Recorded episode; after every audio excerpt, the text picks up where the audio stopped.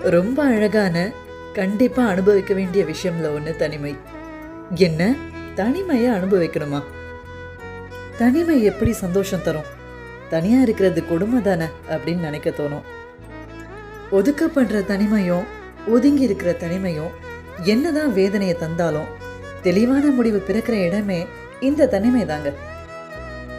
பல யோசனைகளை அலசுற ஒரு வெற்றிடமா இந்த தனிமை இருக்கிறப்போ அது ஒன்றும் தப்பு இல்லையே ஆனா அந்த யோசனை மத்தவங்கள பத்தினதா இல்லாம நான் ஏன் இப்படி இருக்கேன்? இதை நான் வேற எப்படி கையாண்டா? எனக்கு மன அமைதி கிடைக்கும்.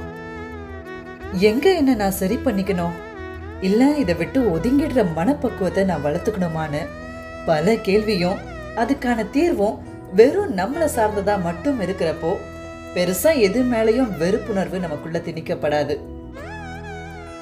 எண்ட் ஆஃப் தட் அந்த தனிமையில அட்லீஸ்ட் நிம்மதியும் தெளிவும் நமக்கு சொந்தமானதா இருக்கும்.